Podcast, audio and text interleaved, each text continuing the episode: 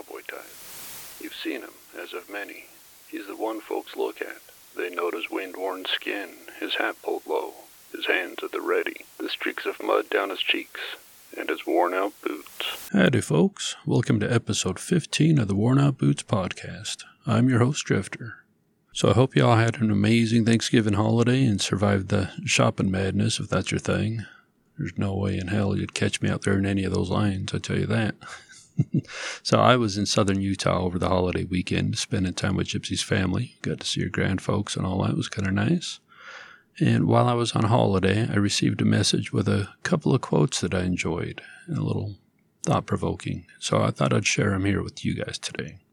So the first quote I was able to find on mygeekwisdom.com. It's a website by Victor de la Cruz. I'll link the page down below in the show notes so you can see it. All it says is geek wisdom. So I'm uncertain if it's Victor's words or another's, because there is a book out there called Geek Wisdom written by Stephen H. Segal uh, that apparently pulls quotes from geek sources like movies, games, internet, stuff like that. Uh, and then it gives some explaining of what the quote might have been, which this kind of sounds like it might have come from that. So I reckon this could be the quote source as well, but I wasn't able to find it specifically. I didn't read the book. It looks like it might be a fun one, but a lot of the reviews were a little indifferent, like it was fun to start with, but the guy takes it too seriously. I don't know. If it comes available online on the audiobook at my library thing, I'll pick it up, but it isn't right there right now. So the line that was sent to me is this Grieving is known for being a negative emotion as its overwhelming sadness.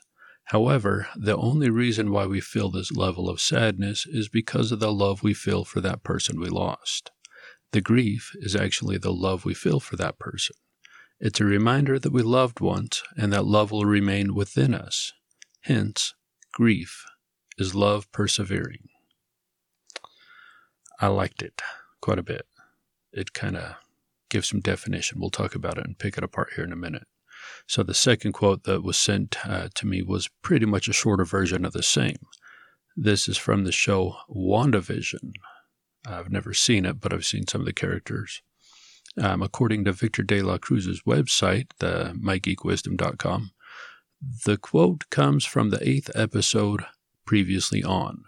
As seen in a flashback, Wanda, played by Elizabeth Olsen, is grieving over the death of her twin brother, Pietro, during the events of Avengers Age of Ultron.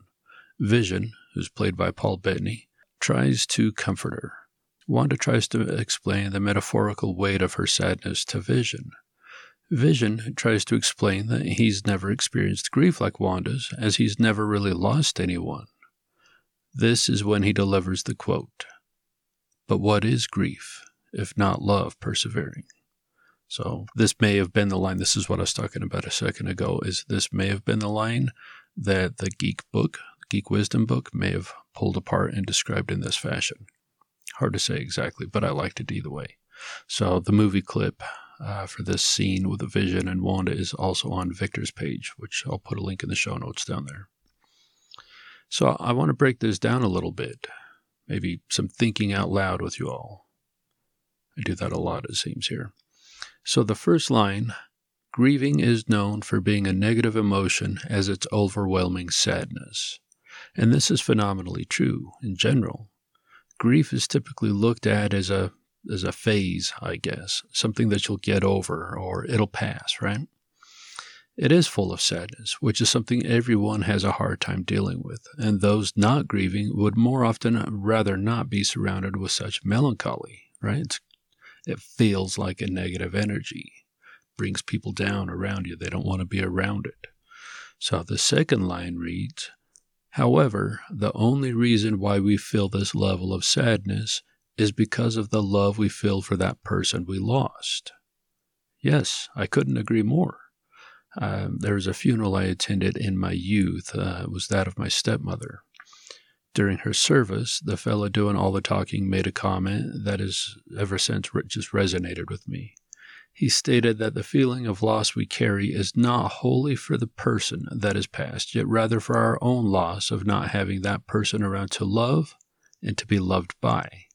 Kind of sums it up what he said. He put in some stuff of it's a selfish thing, but not talking down on it, but reiterating the loss of our loss, not the person that we lost.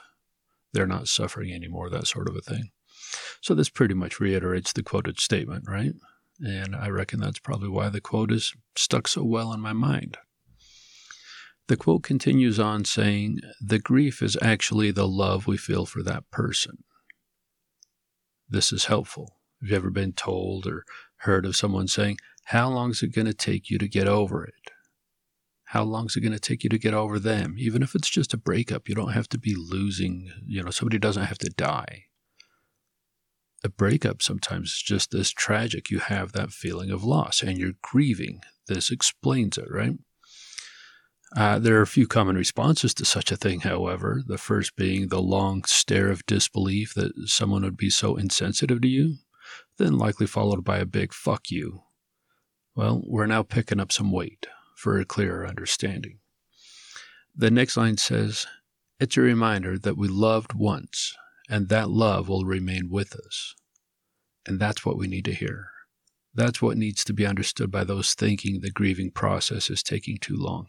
Even if those people thinking that your grieving process is taking too long might be your own self. We all might very well do that. Like, I've been dragging this around too long. I need to let it go. I just don't know how. Maybe you don't.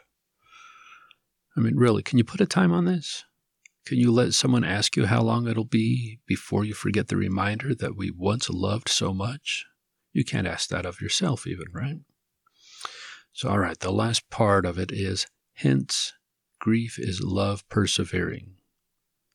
And yeah, I do think it is. Um, I'm now, as a grown man trying to understand love more, things like that, it kind of makes some sense here. So I've talked to some. I've talked to some before of my younger days and how often I was going through a loss. I wasn't afforded the opportunity to truly grieve one loss before another struck. Then I learned to just shut off the process of grieving, or at least minimize it, and not learn how to deal with it. So here I am, a middle aged 29 year old fella, now learning how to deal with grief among a myriad of other related items. To me, it helps put something understandable, more tangible, or recognizable to what grief is to make it a bit easier to deal with. Kind of, I don't know, helps make me feel okay to be grieving. Well, I recently read, or listened to rather, a book by Susan Cain called Bittersweet How Sorrow and Longing Makes Us Whole. This is a great book, following along on pretty much the same precept, but a lot more elaborate. Kind of talks about how these things help fill points in our life that actually need to be there. Well, if you're interested, take a listen. Uh, I found it at my library through the Libby app. I'll be talking a bit more about a statement that hit home from the book in a future episode. So if you want to read it before I get to that, by all means, we'll have more to talk about, I reckon. So I may have mentioned Susan Cain previously. Uh, if not, she's the author of the book Quiet, which is another great book that we'll be talking about as well in the future. If you're an introvert or have one in your life, I highly encourage you to read this as well. Uh, kind of helps if you're not an introvert, it may help you understand the introvert in your life, kind of breaking down a lot of uh, personality traits, I guess, if you will, and help show that it's okay to be an introvert, that you're not some twisted, fucked up person. So, um, she also has another one called Quiet Power, uh, which was written after Quiet. It's directed more towards the teen introvert. So, again, if you're a parent of a teen that is also an introvert, this would be helpful, or just in general understanding the varieties of uh, personality types. This is a big one. So I read it and I found it insightful. I don't have an introvert teen, nor is there one in the house, so it didn't apply specifically, but I could relate to it seeing myself as a teenager. So Oh, I find this podcast to be coming together a bit more like a journal or a diary, I think. So, uh, with that in mind, Thanks for hanging out with me for this latest entry, as it were. So remember all the social media stuff's under our uh, Rebel at Large page. Links to Patreon, merch store, email, website, and all that are in the show notes. Uh, if you're enjoying this, you could find you know somebody else that might find it useful or beneficial to even just hear some things I'm talking about. Share me with those friends. I appreciate it. So that's it for today, folks. Until next time. This drifter is a craftsman of sorts. His hands were trained as a youth, planting and planting as he watched the bone garden expand before him. In the short times between planting seasons, he learned to build walls. He's good at this. His walls are thick, dug deep, spread wide and high enough to block out the light. These walls are so good